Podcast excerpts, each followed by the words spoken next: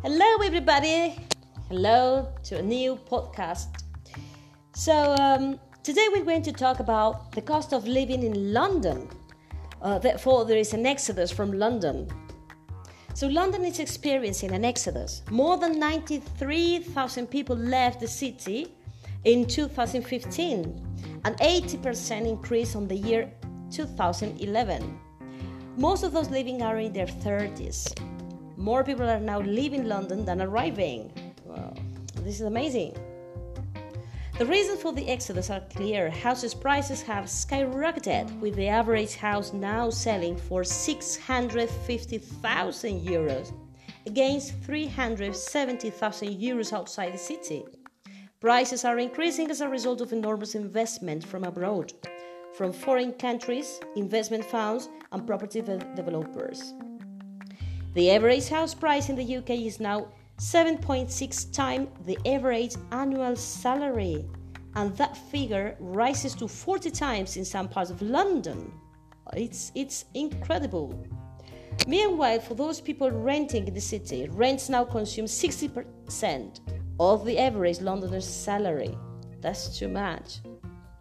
So, the London property market is considered a perfect place to invest money. Developers use the argument that it is better than the stock market or gold. Yes, definitely. The devaluation of the pound since Brexit has made the market even more interesting to foreigners.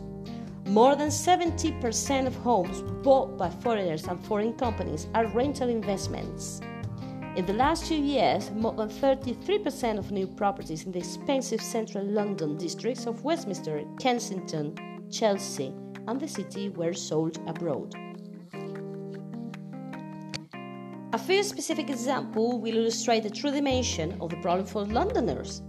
In 2016, more than half of the apartments in the 50 store St. George Wharf Tower in Vauxhall were sold to foreign buyers, and many are empty. In 2017, an entire new apartment building in Southwark was bought by foreign investors.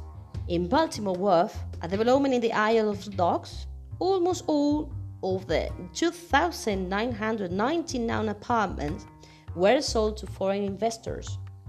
Many of these new properties were actually built for young first time buyers. And precisely those young buyers that cannot afford to buy, um, you know, to buy buildings now. So yeah, it's, it's, it's quite worrying, isn't it? London's housing crisis is affecting the city's social mobility. Many fields of work, such as politics, the media, and much of the creative industries and the arts, are centered on the capital. It is becoming more and more difficult for people without family wealth or high salaries to live in London.